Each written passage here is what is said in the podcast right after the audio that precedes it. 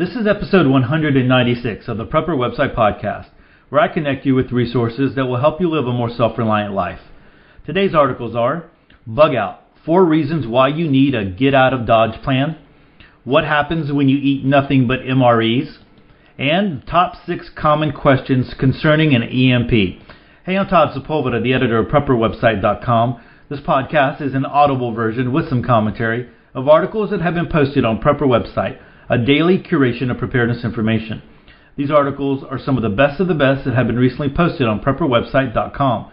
All article links and show information can be found on the PrepperWebsitePodcast.com. Hey, welcome to episode 196. If you didn't get to listen to the Facebook Live on building an, an effective EDC, um, welcome you to go over to the Facebook page, not the group, but the Facebook uh, Prepper website Facebook page. I'll, uh, I'm going to link to it again on uh, in the show notes, so you can go check that out. Uh, I you know I didn't really plan on how long I was going to go. I think it went uh, for a little over maybe 45 minutes. So hopefully there's some benefit there. Uh, I didn't start right at seven. Uh, I started a little early, and then started the presentation at seven. So some of that time is is you know that early coming in and getting settled and everything. But uh, yeah, if you didn't get a chance to go do that, uh, go check it out. It was a lot of fun. And um, so I don't know. We'll maybe do some of those in the future. I don't think I'll probably do one every week or every month or anything like that. But as they come along, uh, I'll be happy to do those. Um, it was a lot of fun for me to be able to do that. So uh, uh, we'll just see how that goes and see what kind of feedback we get from that. Hey, uh, let's go ahead and start and jump right in. Uh, our first article of the podcast comes to us from thepreppingguide.com. Again, that's thepreppingguide.com, and the title of the article is Bug Out Four Reasons Why You Need a Get Out of Dodge Plan. So let's go ahead and read this one. When it comes to disasters, if you are living in an affected area, you are going to need to get out of that area as quickly as possible before every road is blocked with traffic and panic and desperation sets in. Especially if you are living in an urban area, you're going to need to consider what is called a bug out plan, as it is going to get you and your loved ones out of danger. Whether you are living in an urban dwelling, inner city apartment, or a regional homestead, you will always need to have a bug out plan of a simple location to go to when disaster strikes. More than half of the world's population lives in an urban area, and when disaster strikes in those areas, the, they mix with a massive population, causes disease, lack of, lack of supplies, lawlessness, and famine. That's only to mention a few of the things that could go wrong. You're probably thinking it is much better to stay at home where the prepper supply is that might suit your condition better. However, as part of a disaster preparedness plan, you need to consider the possibility of a bug out plan and when the time comes, getting out of Dodge. There are a number of reasons why you would want to leave the home in an emergency. Some of these that have happened quite recently are severe flooding causing hunger, spread of disease, and lack of supplies, viral infections such as the plague and other contagious diseases, riots and protests causing looting and lawless disorder, and faculty failure or power plant failure, such as nuclear power plant leaks or refinery causing toxic smog. So, what is a bug out plan?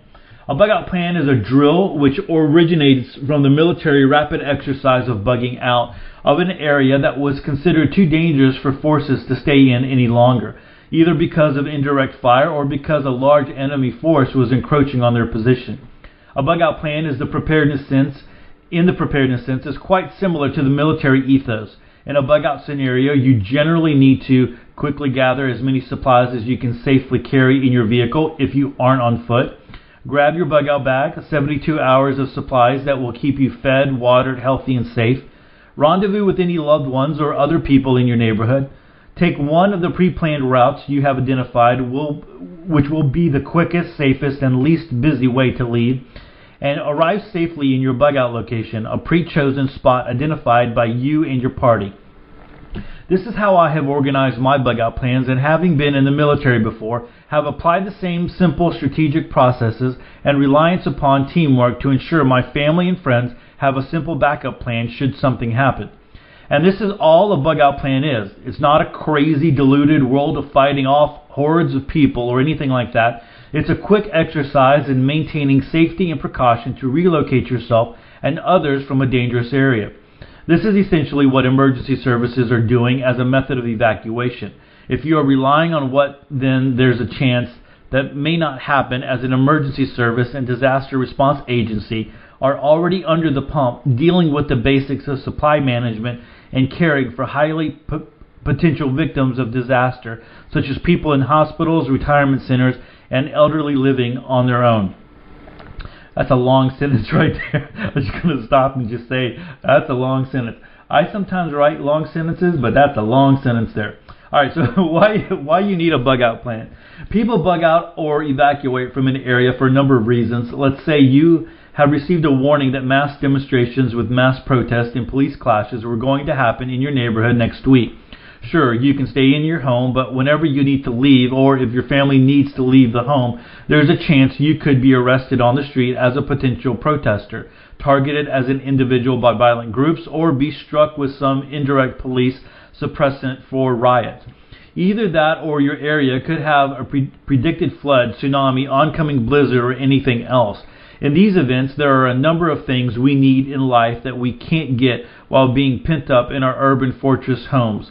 They, they are water availability, transportation and availability of leaving after the, the disaster has occurred, safety due to crime, and medical availability. As you can see, it's not all about just grabbing your bag and leaving. So let's take a look at those a little closer. Number one, or bug out reason number one, water. Many plumbing functions run on electricity, and as we know, the first thing to go out in most disasters is the electricity. The issue is he, in here. The, the issue is here not only for clean drinking water, but also sanitation. There is no way to flush toilets to clean away waste and leave behind or to get new water for washing. Then comes the issue of having enough water for yourself. If you don't have a stockpile of water, you are only going to survive three days, and that is what the human needs to survive. In relation to consumption of water, the average person uses about a gallon, almost 4 liters of water per day. This is for drinking and sanitary uses such as washing.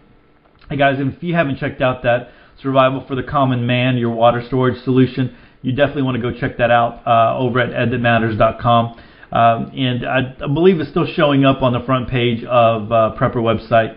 But uh, you know, I've been doing that that series, Survival for the Common Man, and uh, just released my new one, uh, Food Storage Solution. But uh, hearing the, about the four liters thing just brought back that water, your water solution article that I did. Storing all of the water is an issue on its own, as some preparedness individuals are stockpiling for three months worth of supplies. For bugging out, the recommended time frame is a 72 hour or 3 day supply, which you can use in your urban area and as you make your way to your bug out evacuation area. When you are drawing up the bug out plan, locating a bug out safe haven that is near a body of water can provide you and your family with a constant supply of fresh water, which of course would be advisable to filter before consuming.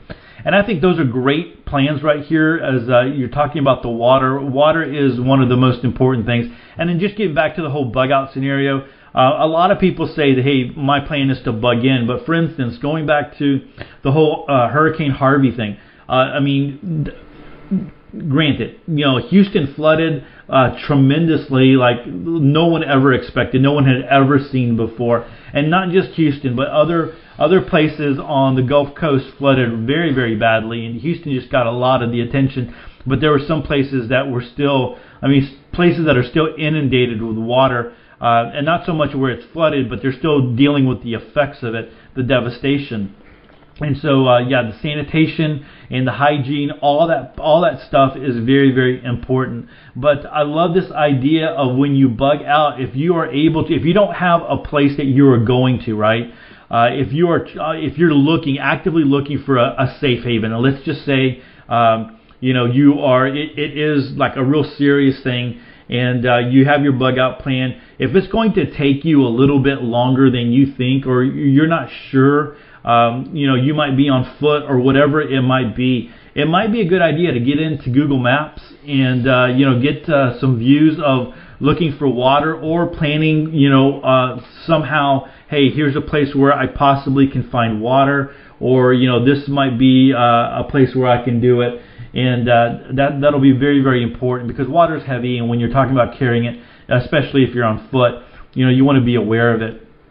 So if you are if you feel like you're walking to your bug out location, it might be a good idea to kind of like look for some water sources, uh, you know, that you'll have along the way. Uh, and even if that means like, hey, I'm going to stop here and there's a house here, or you know, there is uh, you have one of those keys that can open up. Like for instance, uh, you know, on the in at the elementary school that I worked at, um, the water we had water spigots all the way around the the school, but you had to have that special key for it. And so I know that that has come up a lot of times in different uh, podcasts that I've heard and different articles. Getting one of those keys so that you can open up, uh, you know, a water spigot like that and uh, get some water from uh, you know a place like a, a building or a, a school or something along those lines. So I don't know how much those run, uh, but I don't believe they're very expensive, and it might be you know uh, it's small enough to throw inside of a, a, a bag to, to have in case you need it for an emergency. All right, bug out reason number two: transportation. Bugging out of a location during a disaster is next to impossible. Some time ago, I worked with a software program to generate the time it would take to bug out of some of the world's most popular cities in simulated peak hour traffic for in case an emergency when you would have to leave in a rush. However, this was only during peak hour traffic in an emergency, say for instance a nuclear threat was made against a specific city. There is a real imminent danger as every person is going to be on a main and back road. Mass migrations are an absolute hazard. They never go well. The sooner you make the decision to bug out of an area, the better. This is why a prepared survival kit is so highly recommended. It lets you get out of the area quicker while everyone else is still scurrying or figuring out what to do and what they should be taking with them. By the time they are packed, you're already rendezvoused with your bug out group or family and have secured a nice safe spot to ride out whatever is happening. In the video below, we can see the effects of a mass evacuation or uh, see the effects a mass evacuation had on roads leading out of Miami prior to Hurricane Irma landing. And so uh, there's a video here that you can click on, and uh, I have talked about that before. You know, back when Hurricane uh, Rita, after Hurricane Katrina hit uh, New Orleans, Hurricane Rita was supposed to come right up Galveston and right into Houston, and it didn't. It turned at the last minute. But people uh, evacuated uh, then, and people died on the roadway. Man, people, you know, they they they ran out of gas and uh, it just they, ran out of gas and they were older or disabled and uh, in the heat they died. And it's just just just crazy. That should never have happened. Uh, and when you're talking about bugging out uh, you know his, the city of Houston is is so big and you're talking about bugging out and getting out there's times where uh, you know the roads are like you know four lanes you know, the freeways are four lanes. And any little you know dent or hit or whatever accident is going to back up everything crazy like. And so it's already crazy. Uh, Houston traffic is already crazy, and I just thank God every day that I, when I go to work, uh, I just I work about 10 minutes, 10 15 minutes at the most from work, and so I'm so glad I don't have to get on the freeways because um, I mean that would be crazy. But uh, all these things you have to consider, and you have to really be, uh, you know, if you have multiple ways to get getting out and multiple routes, uh, something to to consider. If you if you uh, like for one thing is like there is a route that I think would be very viable for us to take uh, getting up to our place out in the country if we needed to.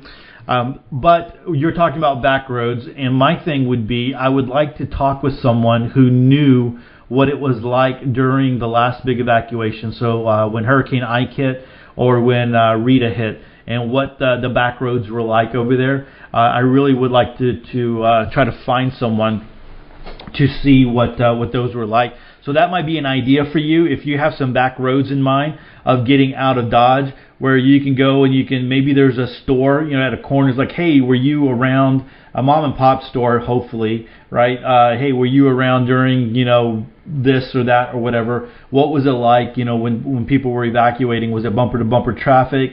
Or uh, was uh, you know was everything uh, moving pretty pretty smoothly? So uh, you know that might be something uh, good that you might want to do uh, to see if you can get that information. Okay, so uh, continuing on, there are two important things to remember when it comes to transport and the bug out plan. Um, there's actually three here. Ensure you are always I'm sorry, ensure you always have a small reserve of fuel, or at least half a tank as a fuel station might be overcrowded.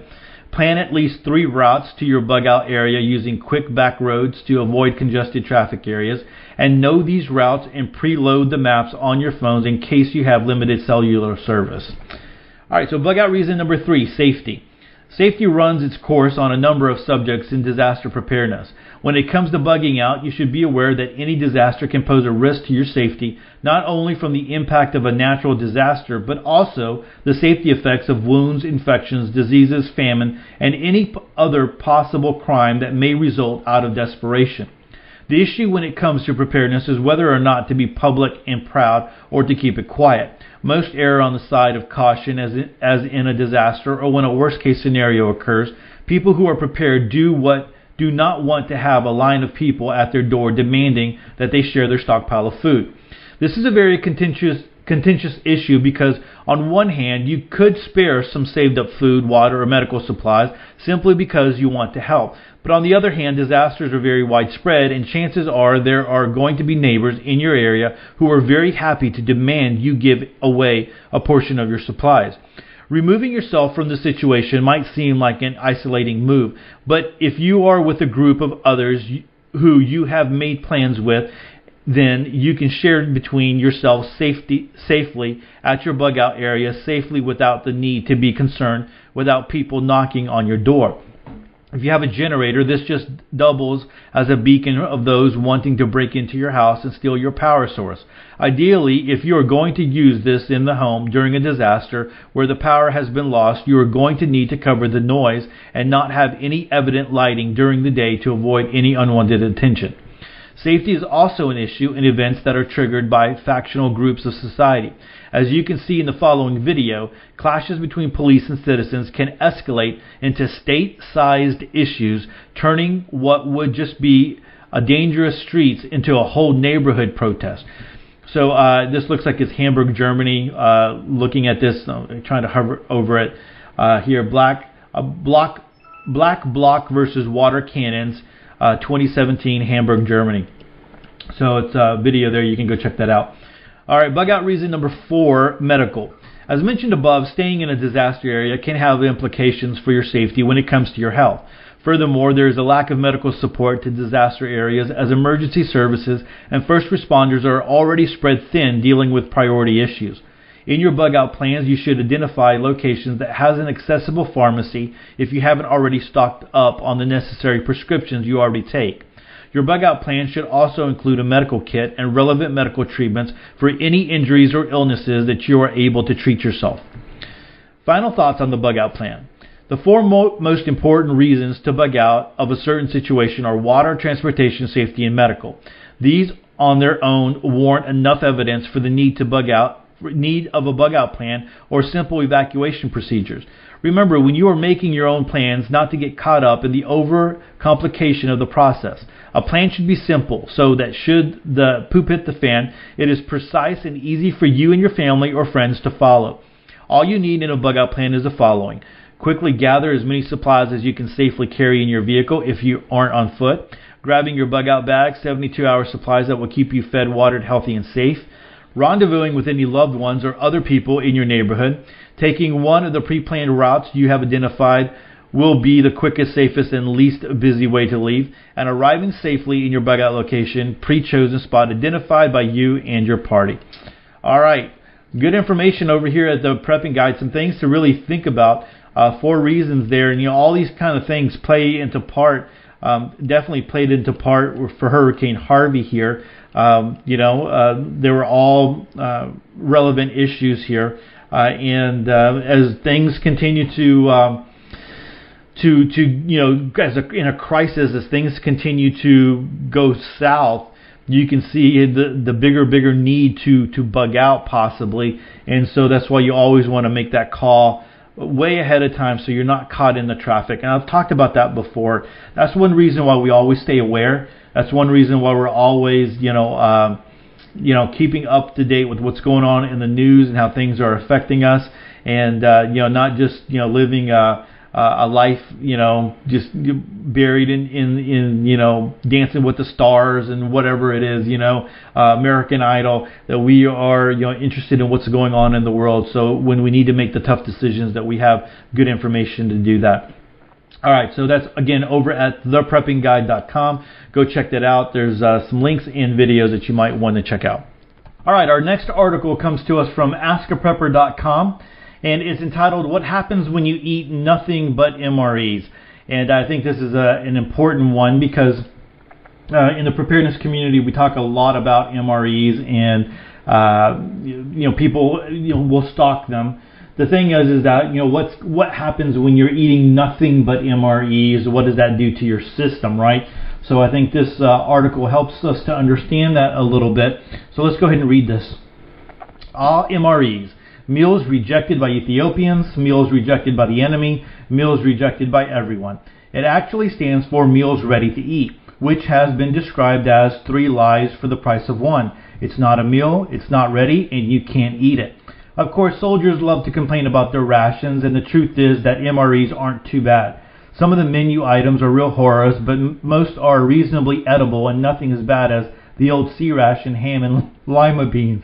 There's plenty of energy in MREs too. Overall, they're a pretty good combat ration. The same things that make them a good combat ration also make them popular with preppers. MREs are sturdy, energy dense, can be eaten without preservation, and have a long, I'm sorry, eaten without preparation and have a long shelf life. If you're looking for an emergency food reserve, they're an obvious choice. However, don't rush out to buy a year's supply of them just yet. MREs were never designed to be your only food source for long periods of time. The U.S. Army tries to give troops in the field properly cooked food whenever possible. Even infantry in forward positions will often get containers of hot food delivered. If you're deployed to Afghanistan and spending a year in a forward operating base, you won't be living on MREs unless something's gone really wrong. The FOB will have a dining facility with a proper kitchen and a couple of slop jockeys to produce proper meals for everyone. MREs are a tactical ration and they're meant to be used when there's no other food available. So how long can you eat them for? According to the Army, MREs are meant to be used for up to 21 days, and even then, they'll usually be supplemented with free rash, or, sorry, with fresh rations. If the, log, if the logistics system is running smoothly, it will be very unusual for troops to eat nothing but MREs for three weeks. They're a highly they're a high energy food source and prioritize caloric content and essential short-term nutrition over a real balanced diet. They're also designed for long shelf life and easy preparation, and that has some consequences. The human digestive system is a pretty complicated thing, and as anyone who's eaten street food in, in Afghanistan knows, it isn't hard to upset its delicate balance. As well as your own organs, enzymes, and stomach acids, healthy digestion, digestion relies heavily on your gut flora. There is what biolo- this is what biologists call the collection of bacteria that live in your innards and pay for their lodging by helping you process your food. If these bacteria aren't feeling too well, you won't be either. Now, imagine you start eating nothing but MREs. Suddenly, your entire diet is nothing but highly processed food that was designed to have a long shelf life in a variety of harsh conditions. People sometimes compare MREs to junk food but that doesn't even begin to describe how processed they are. MREs can sit on shelves in a warehouse for years or spend months in a humid baking container under the desert sun and they'll still be edible when they finally get handled over or handed over to some lucky soldier. This isn't how food usually works. To achieve this shelf life, MREs are cooked a lot more thoroughly than most food. They also have preservatives added to prevent bacteria growing inside the pouches which would spoil the food and probably poison the soldier. What effect do you think all those preservatives are going to have on your gut flora? Sure, most of us eat foods that contain preservatives every day, but what if that's all you eat? Your poor gut bacteria doesn't stand a chance, and after a week or two, they'll start dying off. When the gut flora starts to die, the usual result is diarrhea or constipation. The Army knew this from the start, but decided it wasn't a big deal. MREs might be high in preservatives, but they're very low in dietary fiber, and a low fiber diet causes constipation. In fact, the fiber content is so low that the crackers and bread are pretty much the only significant sources of it. That's why soldiers who start eating MREs usually find they're bunged up for a few days and then things seem to settle down. People generally think their bodies are adjusting to the diet, but that isn't exactly true. What what's really happening is is that two effects of MREs, diarrhea and constipation, are fighting a war in your digestive system, but neither of them is quite strong enough to win it. Try living on MREs for a week, then stop eating the crackers and see what happens. Man, just the thought of that, you know, just ah. All right, nutritious or nasty. The longer you live on MREs, the worse state your gut flora will be in. That's why the Army aims for a 21 day limit. Even after that length of time, you're likely to suffer some digestive problems when you move back on to more normal food.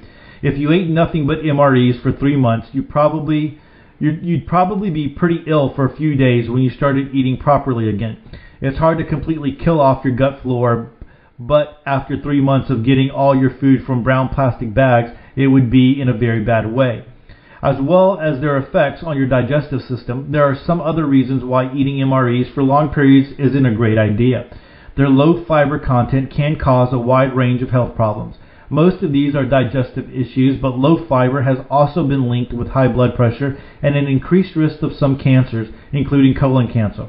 Cancer. The sodium content, on the other hand, is pretty high. That's useful if you're working hard in the desert and losing a lot of sweat, but under less strenuous conditions, it isn't ideal.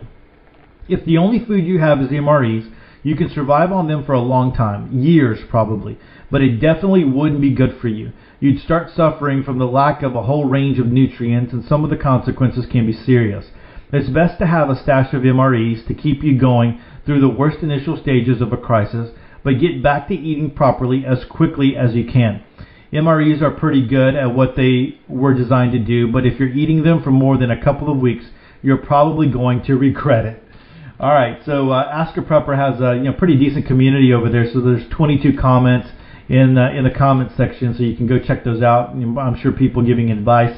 Uh, I'm curious, you know, as to um, what the effects would be if you're eating MREs and eating something like a probiotic. You have a probiotic that you're taking in, or some other vitamins. Uh, you know what what that would look like.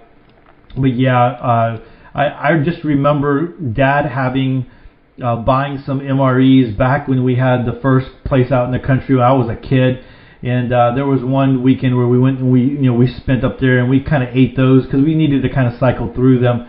And uh, you know it was kind of decent. I mean it, it was the full one, the ones that are in the brown box, uh, and they had all the cans. Uh, kind of the picture that they have here. Uh, you had the crackers, you had the peanut butter, you know, you had all the. Uh, it was kind of cool to open up. You had the the container or the all the the condiments, and you had tang that you could mix with water uh, and and all that stuff. So of course, uh, you know, you don't want to completely eat those. I think it's good. Uh, the recommendation is uh, having some of them uh, for, uh, and there were more of the the C rations, I guess, that Dad had, not necessarily the uh, uh, the the nicer MREs that you see nowadays. But anyway, um, you know, it's good to have a stash of them for when you know if if you're in a situation to go ahead and uh, to break into them if you need them. But uh, and, and they're very heavy, so you're not going to take them on a bug out or anything like that. On a bug out, you want uh, you know things that you can eat while you're while you're run, you know walking, you know while you're moving.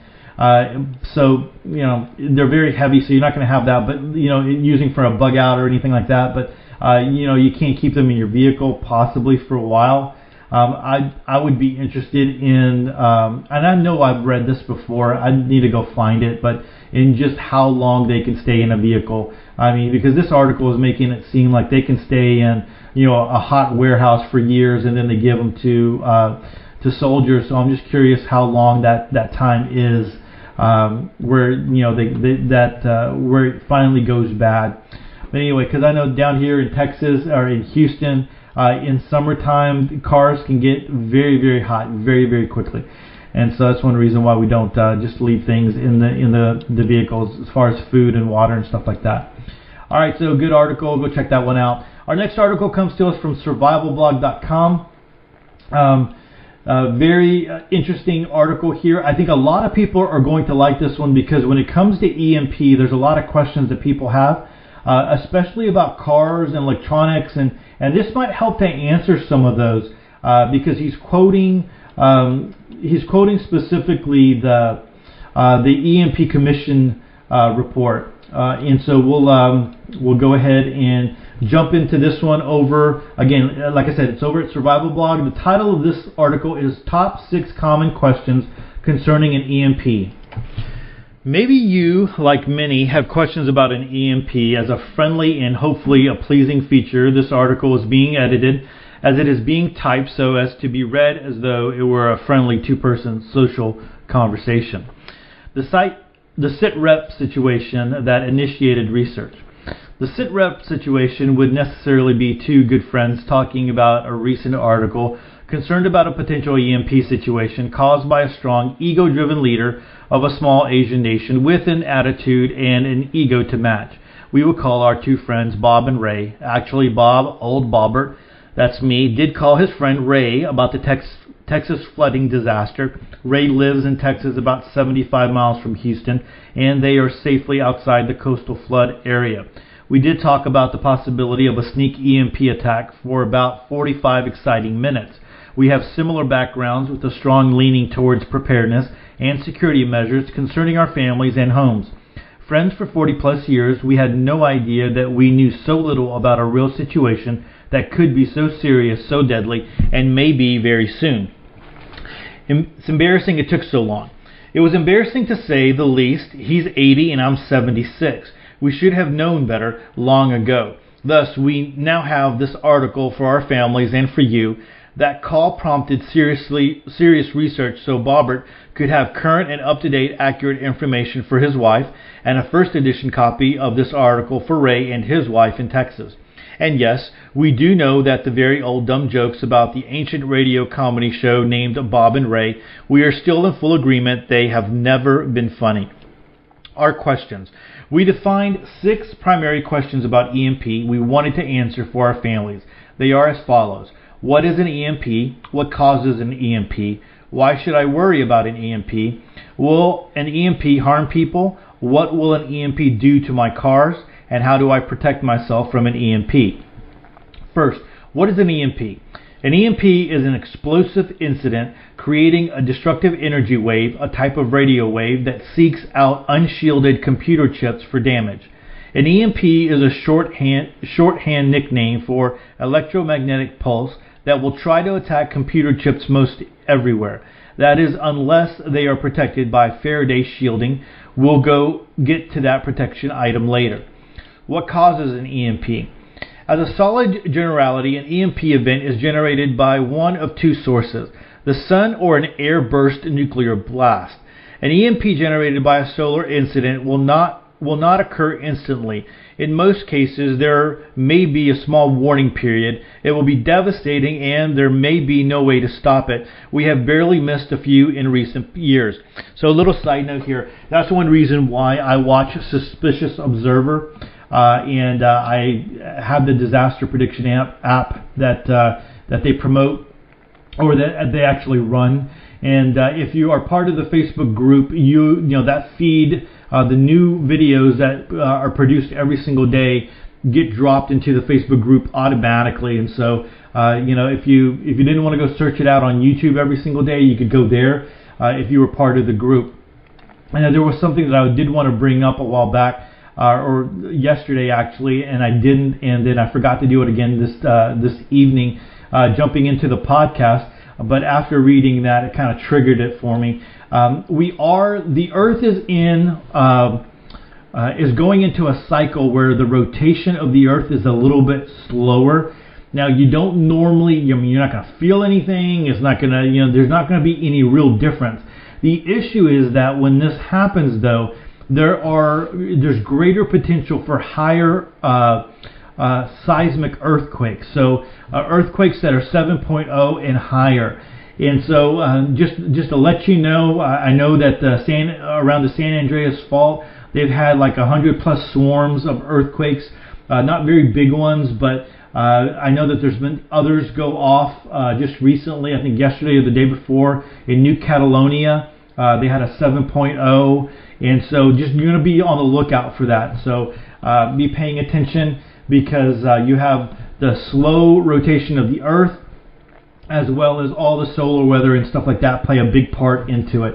And so, uh, again, like I said, that paragraph kind of triggered that for me. Uh, you can go back to uh, the Facebook group and go listen to some of those suspicious observer videos and uh, you'll uh, kind of get some more information there. All right, uh, continuing continuing on on this on what causes an EMP.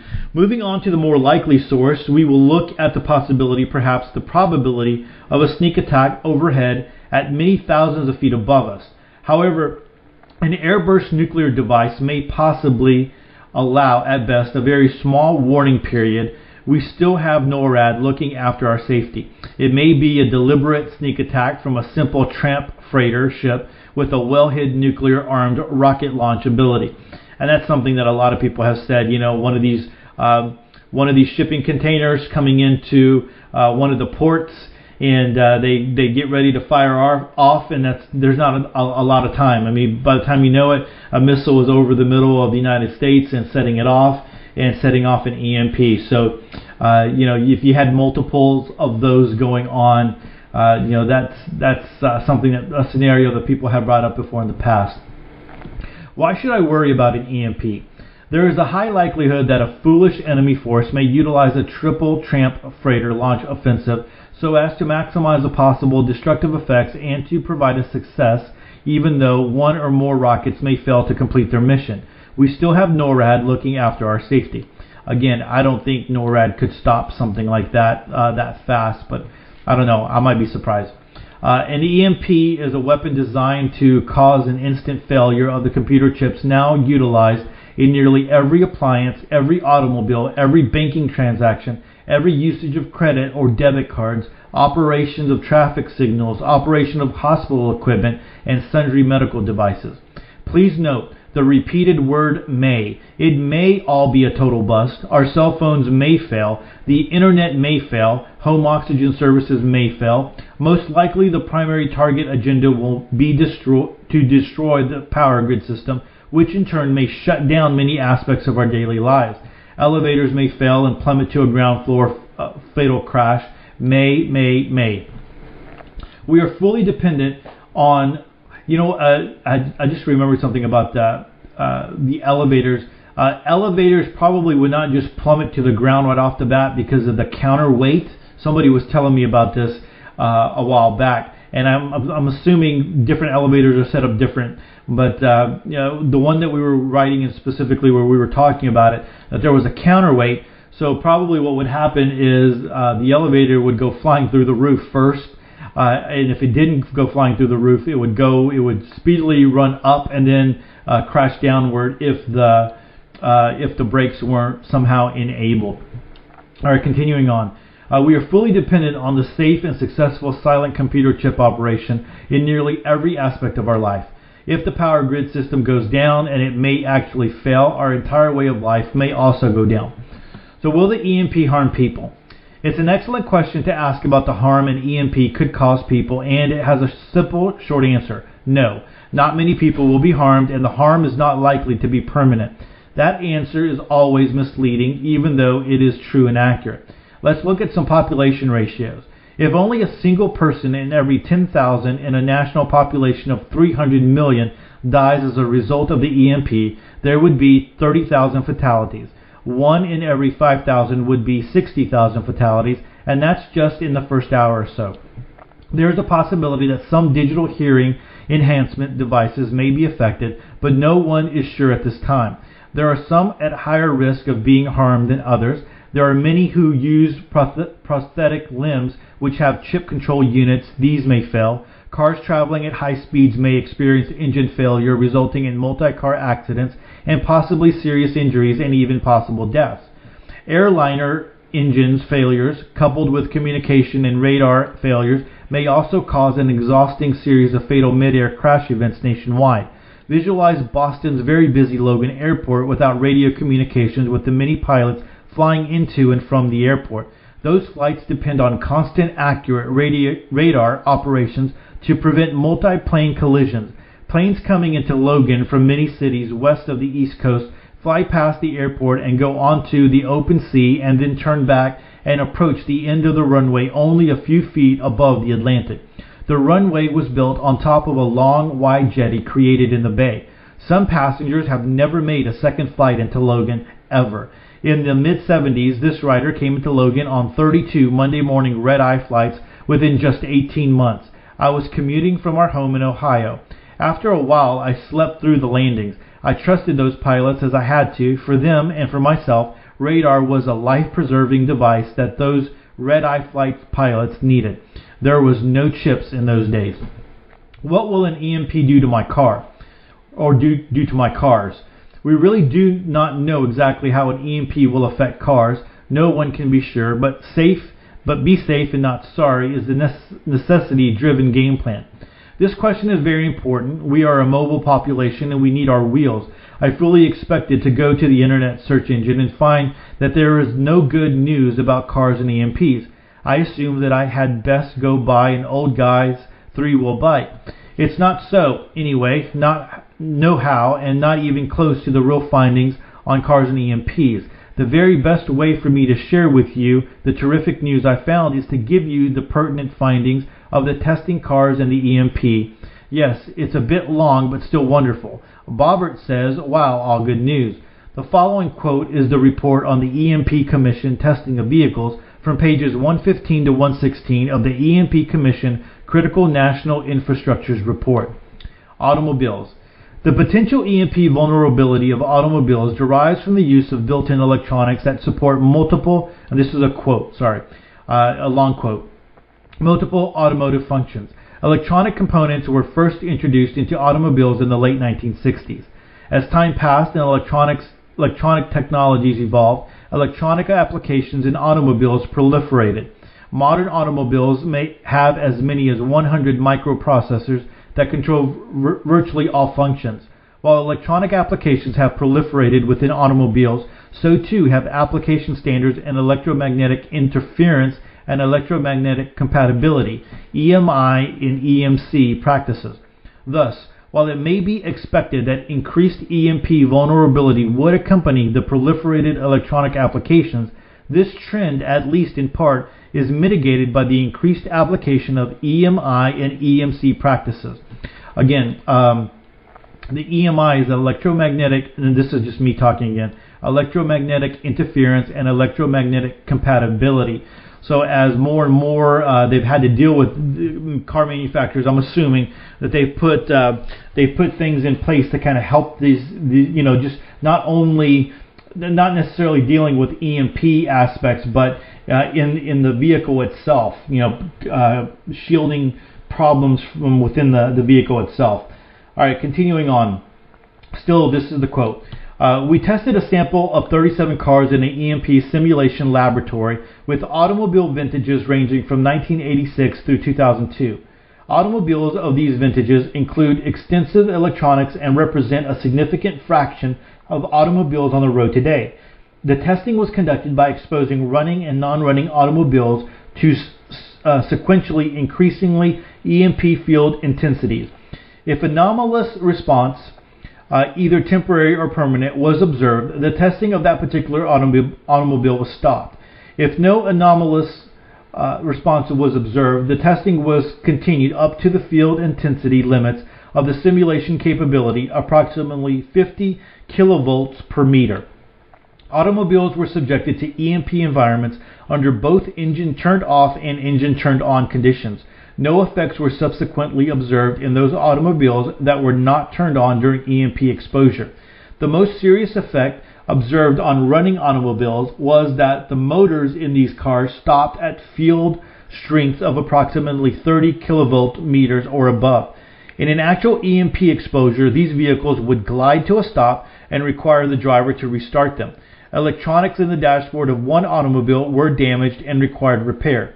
Other effects were relatively minor.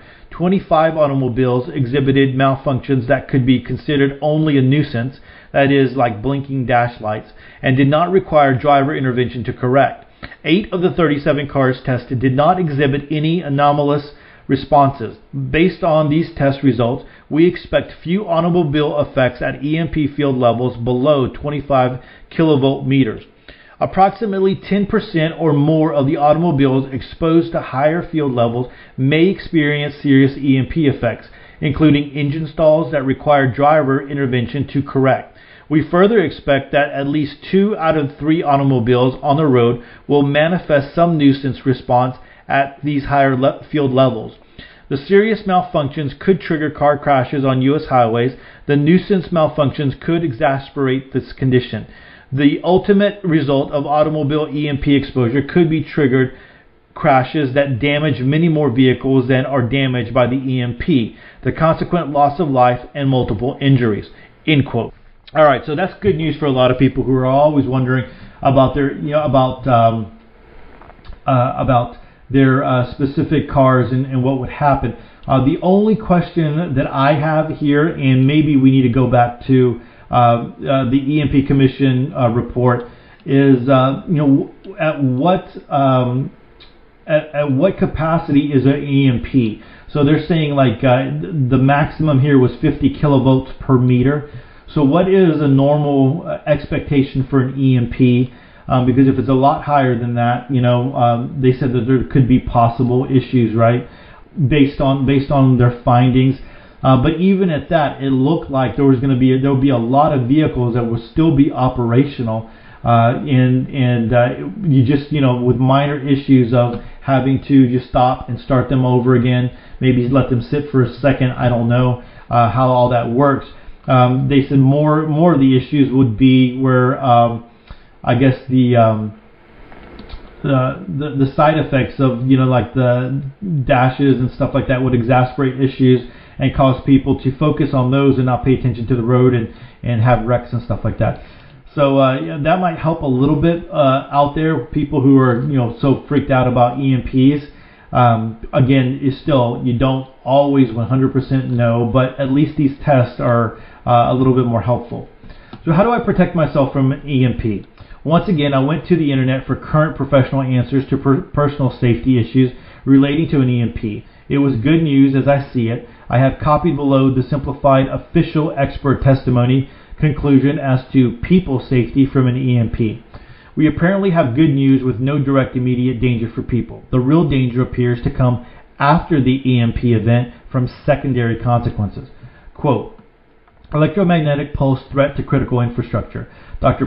Peter Vincent Pry testimony before the Subcommittee on Cybersecurity, Infrastructure Protection, and Security Technologies House Committee on Homeland Security, May 8, 2014. Thank you for this opportunity to testify at your hearing on the threat posed by electromagnetic pulse to critical infrastructure.